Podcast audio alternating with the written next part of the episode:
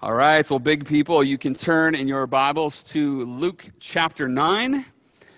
And the title of the message is Listen to God's Chosen Son. Luke 9, 28 to 36. We'll get to that in a minute.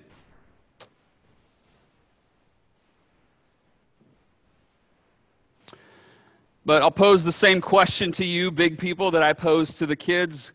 Why is it important for us to listen to God? Why is it important to listen to his instructions? Do we believe that he cares for us? Do we believe that he knows what is best for us and that he has told us what is best for us? As children of our Father, are we listening to what he tells us? Specifically, are we listening to what he tells us about his son, Jesus? Or do we, like Peter in our passage today, think that we have a better way of doing things? Is it thy will be done, Father, or is it my will be done when it comes to the cost of discipleship, to denying ourselves and taking up our cross daily and following Jesus as James walked us through last week? We are going to be increasingly confronted with these types of questions as we get further into Luke's gospel. Just to kind of give you a snapshot of where we're at in that, um, this week and next week we'll be in Luke. We're actually going to get to Luke 950, which is kind of the, the breaking point in Luke. Uh, it started, we'll talk about that more next week, but from Luke 9:51, the whole focus goes to Jesus going to the cross in Jerusalem. So we're going to get to that point, and then we're going to break for the summer. We're going to take 12 weeks in the Psalms this summer. So uh, looking forward to that, and that's going to be uh, exciting to get back in the Psalms like we did last summer. And then in the fall, we'll come back to Luke. So we'll be coming coming back into Luke around the end of uh, chapter nine and see how far we get. Uh, so 24 chapters. But we've been in Luke's gospel since November. Uh, this is the 30th week in Luke. And again, we're only nine chapters in out of 24. But I think the benefit of taking it slow and, and really slowing down and digging in, digging in is that we've had plenty of time to address some of these major themes that we see in Luke. And we've had, been able to kind of address them from many different angles. Today's passage is a great example of why we need to really zoom in closely. We need to take a slow and steady and detailed approach to our reading and our study of Scripture.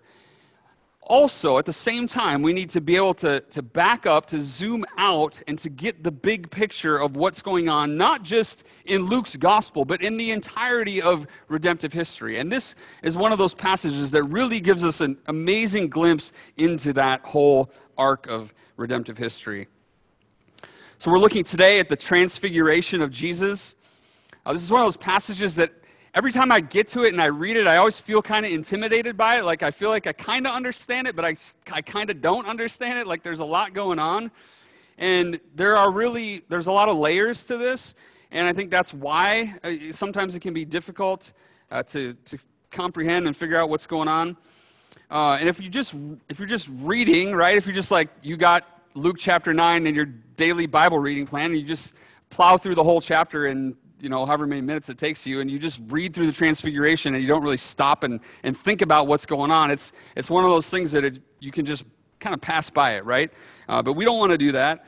Um, so there is a lot to uncover here, and I think this is uh, this is not like the toy that you just pull out of the box and it's all ready to go, right? This is the one that has all the funky pieces and you got to like untwist all the wires and got to get out the you know you got to get out the utility knife and start hacking away and try not to cut your finger off and all the things you do for your kids. But um, this is kind of like that right? This is this is pulling apart those layers. This is doing that hard work to kind of figure out what's going on. So we're going to try to unpack some of these layers today as we look at this passage and see what's going on here.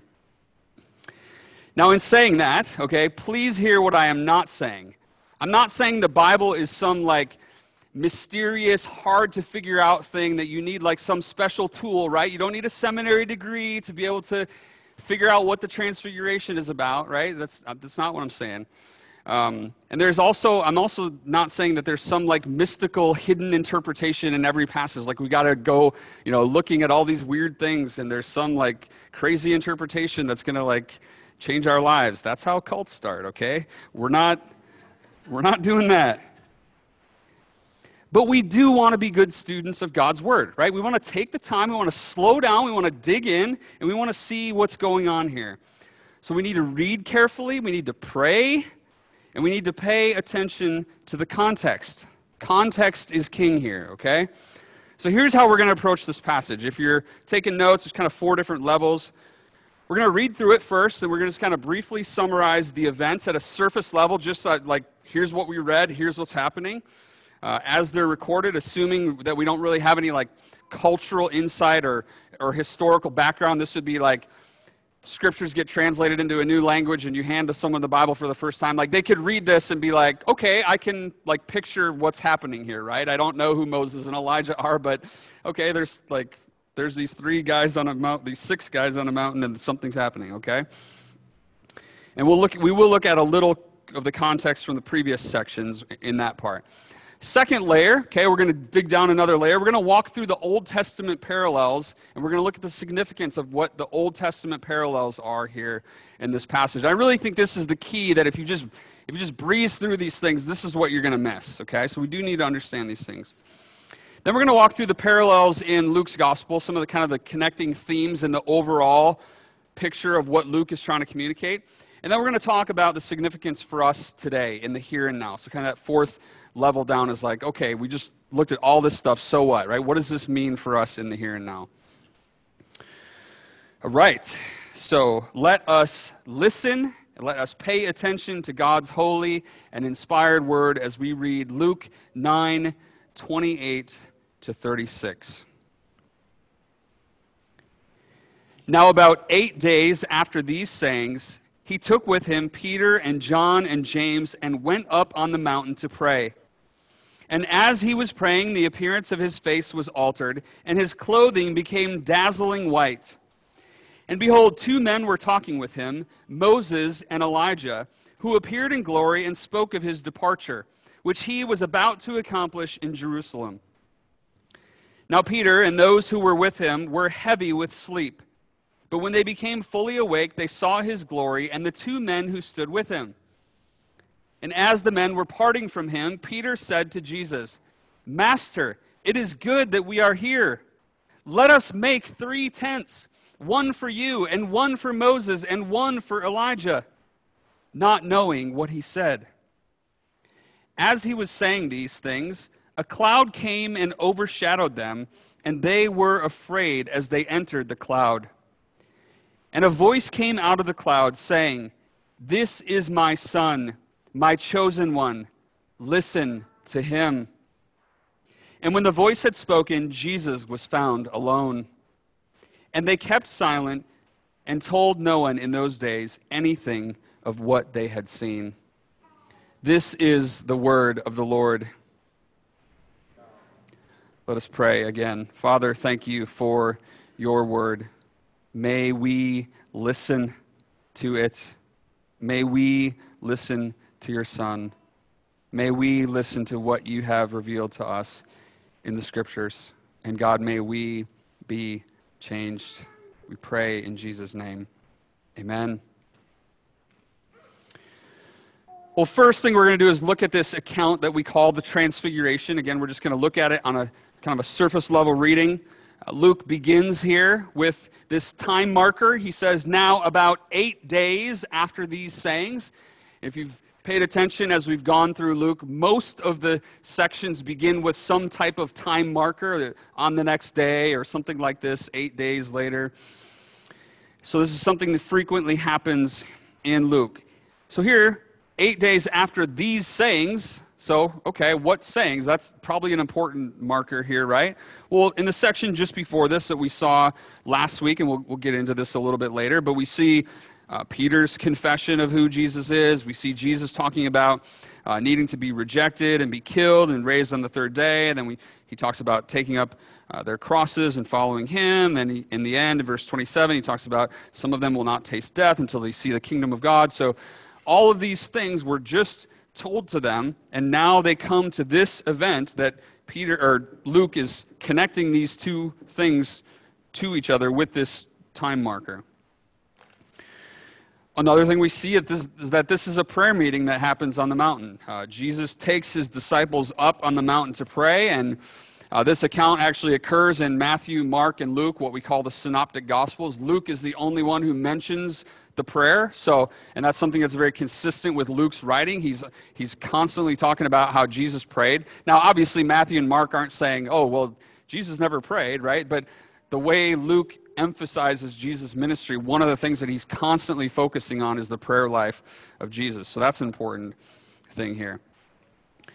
And then we have this magnificent account of Jesus' face and his clothing radiating his glory as Moses and Elijah, these two majestic Old Testament figures, appear. And they talk with Jesus about his departure at Jerusalem. Again, something that if we're just reading this on the surface level, that might sound kind of strange. Like, okay, what's, what's going on? Who are these guys? What are they talking about? Next, we see the disciples falling asleep during the prayer meeting, uh, which is pretty typical of them. But they wake up just in time to see Moses and Elijah departing. Peter then jumps into the res- to the rescue, offers to make some temporary shelters for Jesus and, and Moses and Elijah. And suddenly, this cloud comes, and this cloud appears, and it covers them, and a voice speaks out of the cloud, telling them who Jesus is and telling them that they are to listen to him. Then Moses and Elijah vanish, and then Jesus is left there all alone. Luke concludes with a note about them keeping silent and not telling anyone what they had seen. Okay? Pretty simple on the surface, right? Just that's exactly what we just read. And as strange as this might sound, right, this event, um, I think we can imagine it taking place, right? Um, James joked the other day when we were talking about this passage that this would be a great week to have a fog machine at the church, right? So we could like have that cloud. And actually, you know, I could I could get five other guys up here and we could kind of we could shine some bright light on whoever was Jesus and we could like get a fog machine and we could kind of recreate this event, right? I mean, it's, it's not that hard to, to just picture this in your mind, right? To picture this happen. We're not going to do that, but we could, right? We could do that. Um, again, Surface level reading, pretty easy to understand. But if we've been paying any attention in Luke's gospel up to this point, we know that there's always more going on under the surface, right? There's always more than meets the eye. And we've seen it from the very beginning with the songs of Mary and Zechariah celebrating Jesus and, the John, and John the Baptist's birth. We've seen the presentation of Jesus in the temple with Simeon We've seen Jesus' temptation. We've seen him preaching in the synagogue in Nazareth. All of those accounts are full of quotations from the Old Testament, and they all point to who Jesus is and what he has come to accomplish. But if we don't understand those references about him, if we don't understand why those things are being quoted, we can't really make sense. So we need to get under that first layer, right? We need to dig a little deeper and kind of see what's happening underneath here. So for us as Christians, the Old Testament is not optional reading, right? It's not like, I just don't really understand all that. I'm just going to stick with the New Testament. Like I said, it's not easy reading, but we can't just flip to, you know, you can't just flip open and made this argument before, it's been a while, but when we were back in, in Genesis, the entire the whole new testament starts with jesus christ right? This is the this is the testimony about jesus the son of david the son of abraham. The very first line in your new testament forces you to look backwards and say okay what's this talking about right? So we have to be able to understand that backstory. We got to be able to read that entire backstory i might have mentioned a couple weeks ago um, that we've been watching the Lord of the Rings uh, series, and just on Friday night we finished the last movie, uh, and we, I, for me, like I never read the books as a kid. I didn't even know it was a thing. Like, wasn't on my radar. Um, didn't know any of the backstory. When we, our first year that we lived in China, we did like a marathon. All we watched all three Lord of the Rings movies in one day, me and a, a, group of guys, and I was like totally lost. I had no idea what was going on because I hadn't, I didn't know the story. I hadn't watched, you know, any movies before, and now we just uh, over the last six weeks we watched the three hobbit movies and the three lord of the rings movies and to, to get all that backstory and to understand what's going on and to now to watch them and be like now my kids are asking all the questions you know and i'm like okay like i can kind of explain this um, but I had to, right, I had to go back and I had to get that backstory and I had to understand what was going on before I got into the main, you know, the main movies or the movies I've already seen and didn't understand. Now it's like, oh, that all, that all makes sense. And that's how we need to approach the scriptures. We need to go to that backstory. We need to be prepared so when we get to Jesus, right, we, it's not just like, wait, what's going on here? God has prepared. He's already written that story, and that arc of redemptive history begins to make sense as we get into the New Testament. So if you're like kind of just new to reading the Bible and struggling to figure things out, and if you've read some of the Old Testament and find it hard to understand, that's okay. Keep on. Keep keep pressing on. Um, and it's that's really important that we that we stay faithful and, and dig in there. So, but enough about that. Okay. The second layer that then that we need to, to unpack is that background, that Old Testament background and imagery that we find here. So again, there's a lot here. I'm not going to be able to dig in very deeply into all of this, but I'll give you some scripture references if you want to write them down. Uh, I'd encourage you to go and look up these passages and read them on your own. Uh, first thing we see here is the shining face of Jesus and the glowing of his clothing, which literally translated it means that his clothing flashed like lightning. Uh, and this imagery has all kinds of parallels in the Old Testament, from Moses' face shining in Exodus chapter 34 after he comes down the mountain, um, comes down from Mount Sinai after getting the Ten Commandments. You could go to 2 Corinthians 3 and 4 and read about Paul, kind of talking about the difference between the Old Covenant and the New Covenant in that way. A lot of great parallels there. Uh, Ezekiel's vision of the glory of God in Ezekiel chapter 1, uh, Daniel's vision in Daniel chapter 10. There's a lot of parallel imagery.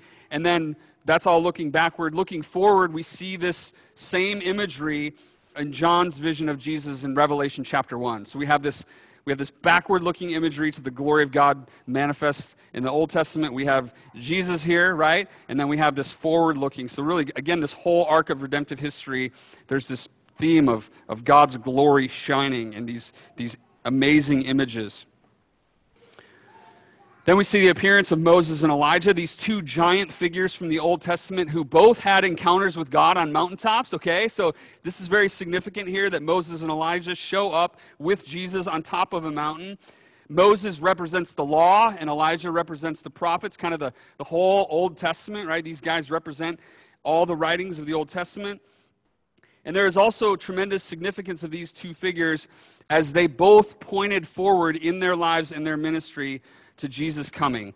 Uh, Moses pointed to Jesus' first coming as the greater prophet to whom the people must listen. We'll get to that in a little bit. And then Elijah, whose ministry points to the second coming and the end of days. So you really kind of have this whole, again, it kind of runs the whole gamut of how Moses and Elijah are, are pointing forward to Jesus. And then notice the discussion that Moses and Elijah are having with Jesus in verse 31 it says that they are speaking of his departure. Now, if you have the ESV, look at the footnote on the word departure. What does it say down below? Exodus, okay? That word there, the Greek word, is literally exodos, okay? It means like the way out, the path out. Moses and Elijah were speaking with Jesus about his exodus. Well, what does that make you think of? Moses and the exodus out of Egypt, right? So, Moses, this towering figure who led God's people in their literal physical exodus out of slavery in Egypt, and Elijah, whose departure was not a physical death, but he was carried up in heaven in a whirlwind with chariots of fire, okay?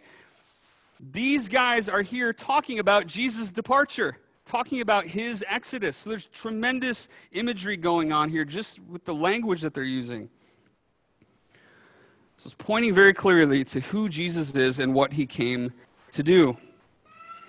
And then there's this cloud that comes and overshadows them, which also has many parallels in the Old Testament.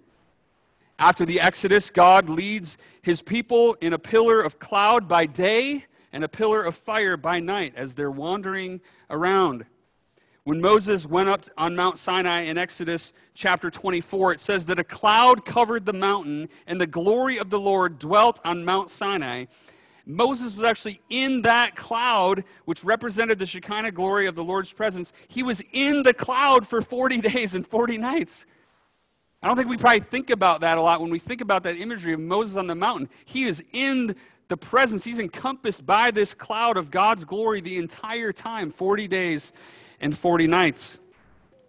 And then, the, if you remember the end of the book of Exodus, it actually ends with that cloud coming and filling the tent of meeting and the glory of the Lord filling the tabernacle. So there's this picture in the Old Testament of God coming and physically dwelling in a place with his people in this cloud, right? His glory comes in the form of this cloud and fills this tent, in this tabernacle. And it's this amazing picture of how God has led his people out and how he is, is now dwelling with them. And why is this imagery important here? Well, now the presence and the glory of the Lord comes down on this mountain of transfiguration, and these disciples see it, and they are afraid, right? They are rightly afraid. But then comes what I think is the pinnacle of this event. I think this is the main thing that we are to focus in on. This is really the key that unlocks all of this mysterious imagery and the grandeur of these Old Testament events.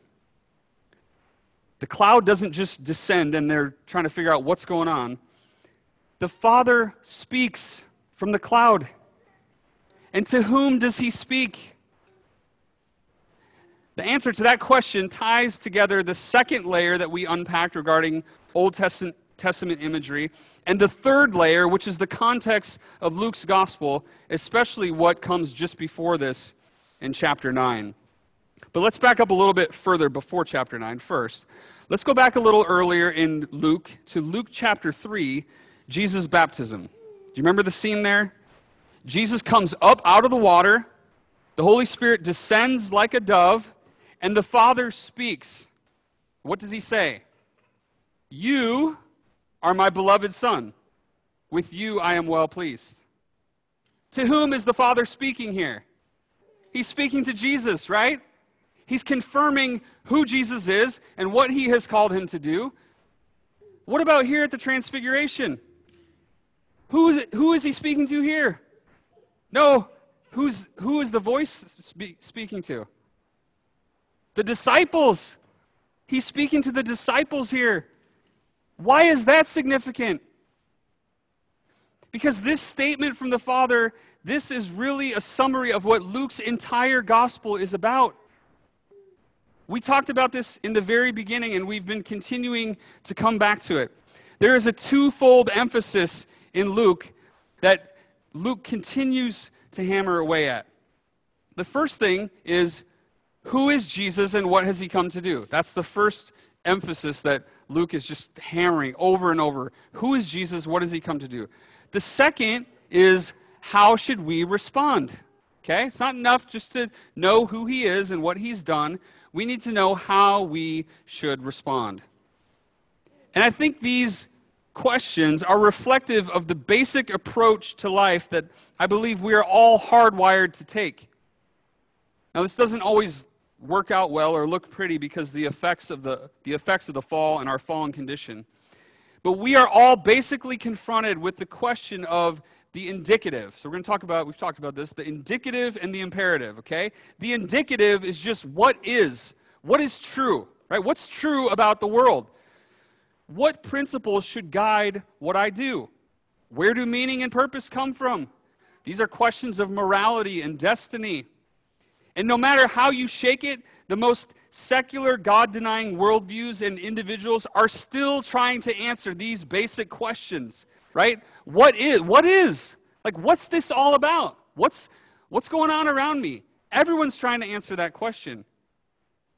And once we've attempted to answer that question, to answer the indicative, what is, then we must move on to the imperative, right? Because if nothing is true, or if I don't have some type of framework, how do I know what I'm supposed to do? So the imperative is the so what. It's what do I need to do now in light of what I believe to be true? And I would argue that every person who's ever lived with proper cognitive functioning, right, in the history of the world has confronted these two questions. Like, what's going on in the world and, and what should I do in response to that? This is, it's inescapable.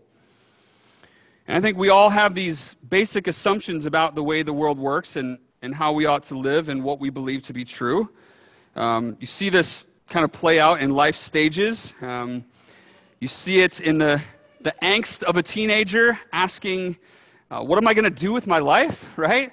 What am I, what's this all about, and what am I going to do with my life? So that's a, a forward looking focus, right? You see it in the midlife crisis person, right? Like, what have I done with my life? Right? They're looking backward. And then they're, but they're still saying, well, what am I going to do with the rest of my life? All right? There's kind of this existential crisis of like, I got to figure something out here, right? And then you have the person really that might be kind of in their last days, and all they can do is really, I mean, all they can do is look back and reflect on what's been. I mean, they're, if they're looking forward, hopefully it's to eternity and the joy of being with the Lord. But it's all it's a reflection right? It's a looking back. It's like what have i believed my whole life and how have i lived my life right? So at all those different stages of our life we're wrestling with those questions. What is true and, and what do i have to, what do i have to do in light of that? Again i you know with your non-christian friends or you know secular coworkers i mean it's, it's a pretty simple pretty simple thing to kind of get at some of their presuppositions like what they believe about the world and what they believe to be true. Like because you experience those same questions too, right? Just it's a pretty non-confrontational question to ask. Like, well, what do you believe about the world, and how should you live because of it, right? Well, this idea that there's assumptions about the way the world works and how we ought to live, this has been pretty evident in Luke 9 so far. Two weeks ago, we saw Herod utterly perplexed by Jesus in verses 7 through 9. Some people were saying that John the Baptist had been raised from the dead, speaking about Jesus. Others said that Elijah had appeared, and others that one of the prophets of old had arisen, maybe Moses.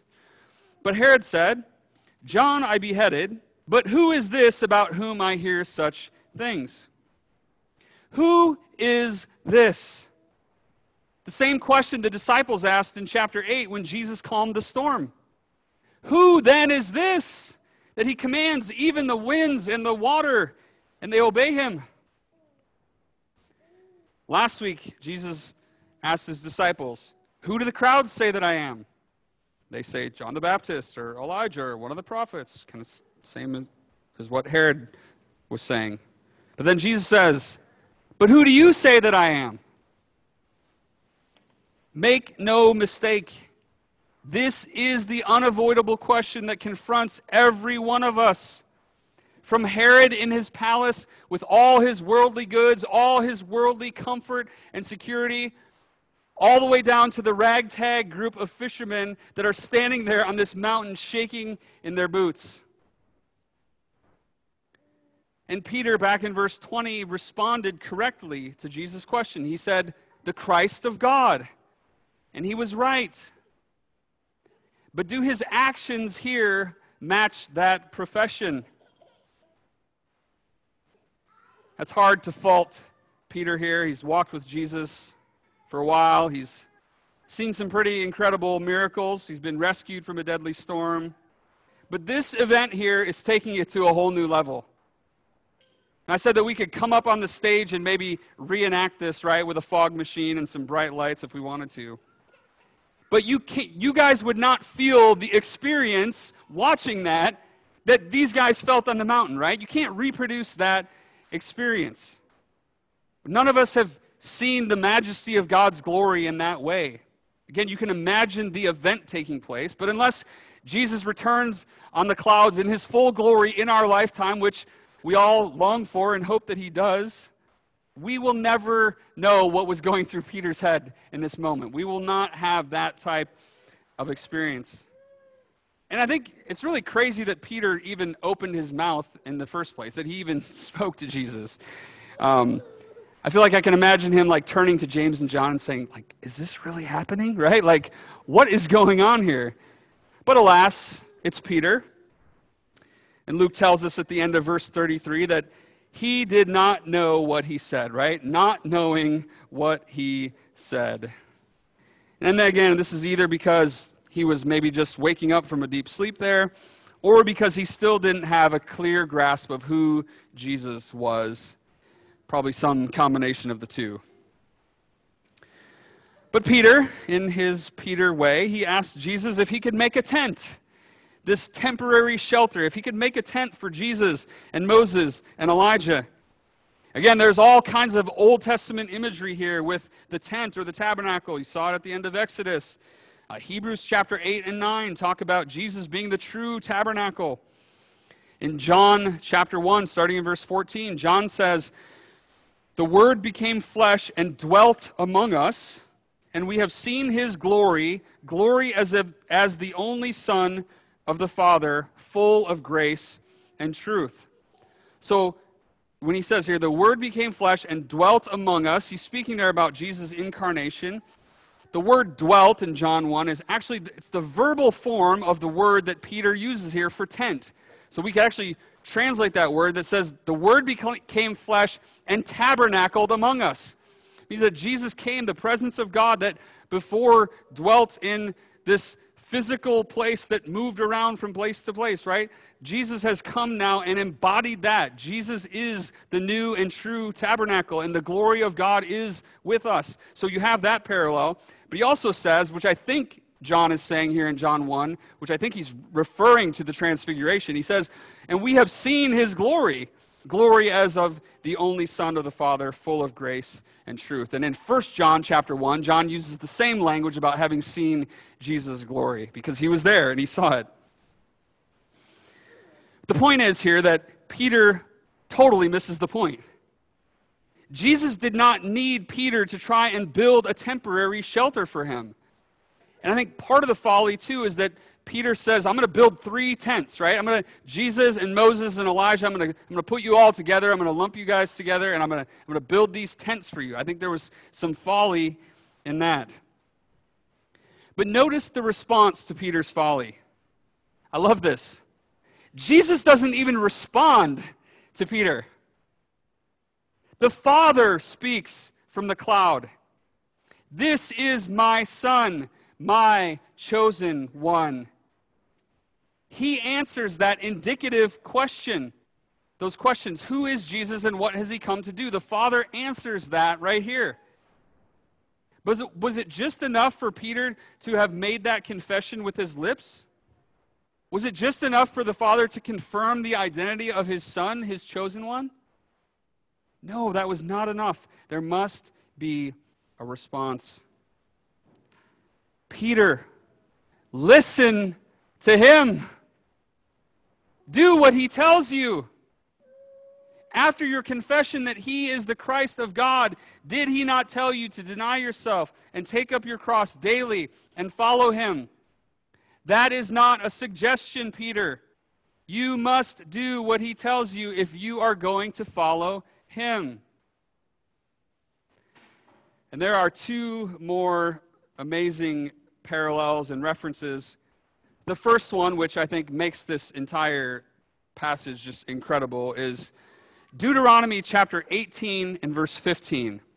Moses, listen to what Moses said to the people of Israel. Speaking of a future day, he said, The Lord your God will raise up for you a prophet like me from among you, from your brothers. It is to him you shall listen. Okay? He doesn't just say, hey, one day down the road, the Messiah is going to come he's going to do a bunch of cool stuff, right? No, God is going to raise up a prophet like me from among you. You need to listen to him. Okay? So here's Moses on the mountain who made that through the Spirit, right? Made that proclamation, made that prophetic proclamation to the people of God. Here Moses is next to Jesus. No word to Peter. God doesn't talk to Moses and say, hey, good job, Moses, you know, getting the people out of Egypt and, and coming here and hanging out with my son on the. Listen to him, right? Listen to Jesus. This is what it's been about the whole time. This is what you've been pointed forward to this whole time. Listen up, boys, right? This is my son. Listen to him. The next parallel is in uh, 2 Peter chapter 1. Uh, you can turn there if you want, about six verses. Um, otherwise, I'm, I'm going to read it here. But 2 Peter chapter 1, okay, remember? Peter is writing this, okay, the one who was on the mountaintop with Jesus. 2 Peter chapter 1, starting in verse 16. For we did not follow cleverly devised myths when we made known to you the power and coming of our Lord Jesus Christ, but we were eyewitnesses of his majesty. Hello. What's he talking about here? He's talking about the transfiguration, right? He saw his majesty, he saw his power and his coming. For when he received honor and glory from God the Father, and the voice was borne to him by the majestic glory, This is my beloved Son, with whom I am well pleased. We ourselves heard this very voice borne from heaven, for we were with him on the holy mountain. So Peter gives his personal testimony here. And then listen to this. This is so important, okay? I could stop right there, and I don't think we would get the point of why this is so important if we just stopped right there. Remember, listen to him. And we have the prophetic word more fully confirmed, to which you will do well to pay attention as to a lamp shining in a dark place until the day dawns and the morning star rises in your hearts. Knowing this, first of all, that no prophecy of Scripture comes from someone's own interpretation. Peter's saying, don't take my word for it, right? I'm not writing this because just to give you an autobiography about my experience on the mountain. I'm saying that that happened to me, and I was told to listen to Jesus, and I'm telling you to listen to Jesus, right? Peter's saying, don't just, it's not just about the experience, right? It's not just like you got to have this mountaintop experience. Listen to God's word. For no prophecy was ever produced by the will of man, but men spoke from God as they were carried along by the Holy Spirit. Listen to him does not just was not just in that moment for these three disciples on the mountaintop, right? Okay, guys, listen to him, you know, and whatever he tells you in the next week. No. This is for all followers of Jesus for all time, and it's we have it here in his word, right? And that's exactly what Peter is saying here in 2 Peter 1. God has spoken to us through his Son, and we have this word, we have this prophecy that's not from men, it's from him. And you need to listen to it. And we need to listen to his word, brothers and sisters.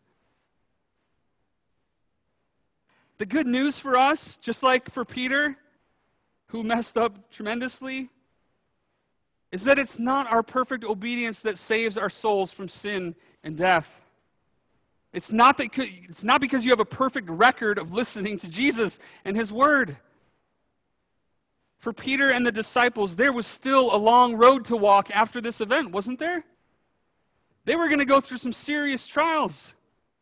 And if the tradition is correct, how Peter's life ended, right, being crucified upside down, man, these guys would follow Jesus. They'd follow him all the way to Jerusalem, where he would accomplish the exodus that was spoken of here.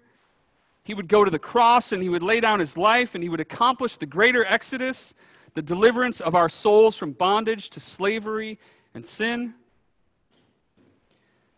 Again, Peter would deny Jesus along the way. All of the disciples, except for John, would flee in fear for their lives as Jesus went to the cross. But that did not stop Jesus from pursuing them after his resurrection.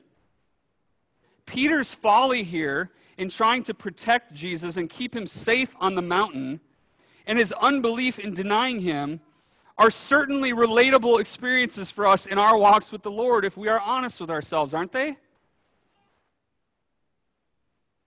I don't know what the last two months have been like for you. If you're anything like me, there have been moments where you've probably listened to Jesus well, and there's been plenty of other times where you've listened more to yourself or to other voices. And I'm not going to pretend that us just being back together again is just going to magically fix everything just because we're, we're back together again for corporate worship. I'm not going to wave some you know, wand and, and put it all back together. There's still a lot of uncertainty surrounding our world from a human perspective, right? There's still a lot of brokenness. You're not going to walk out these doors and, oh, yeah, like everything's great again, right? We're going into a hostile world. We're, we're leaving here where we're prone to forget the things we've heard, right? But one thing has not changed in all of this Jesus is still on his throne. He is still King of kings and Lord of lords. He's still coming back on a cloud to display the glory of God for every eye to see. And he still asks us to answer the question, Who do you say that I am?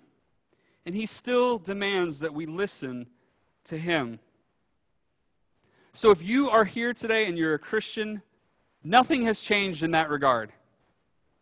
I hope you have longed for this day when we could regather and be back together again to pray and to sing and to hear God's word read and preached.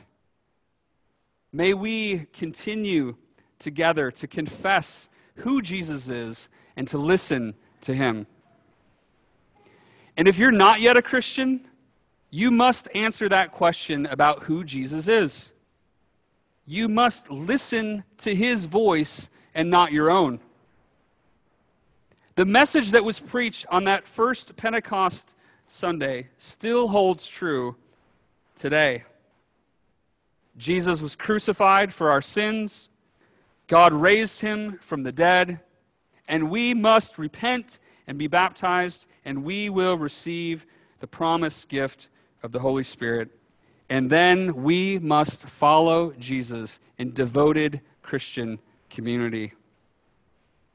May the Lord graciously grant all of us eyes to see and ears to hear who He is, what He has done for us, and what our response should be. Let us pray.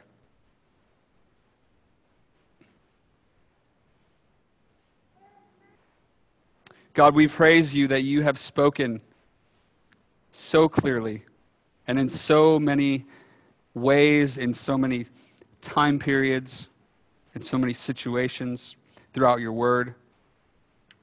We thank you for the testimony of Scripture that tells us who Jesus is and what he has done for us. We thank you that there are commands like this to listen to him, to listen to his voice in the Scriptures. God, may we be a community of people who do that, who not only hear the words, but go out from here and live them in this world. That we would go out and reflect the truth and the reality of who Jesus is to the broken world around us. That we would let our lights shine for the world to see. God, it is your spirit at work in us that empowers us to do that, to be your witnesses, to love one another, to live in community. So, Father, would you do that by your grace and for your glory? We pray in Jesus' name. Amen.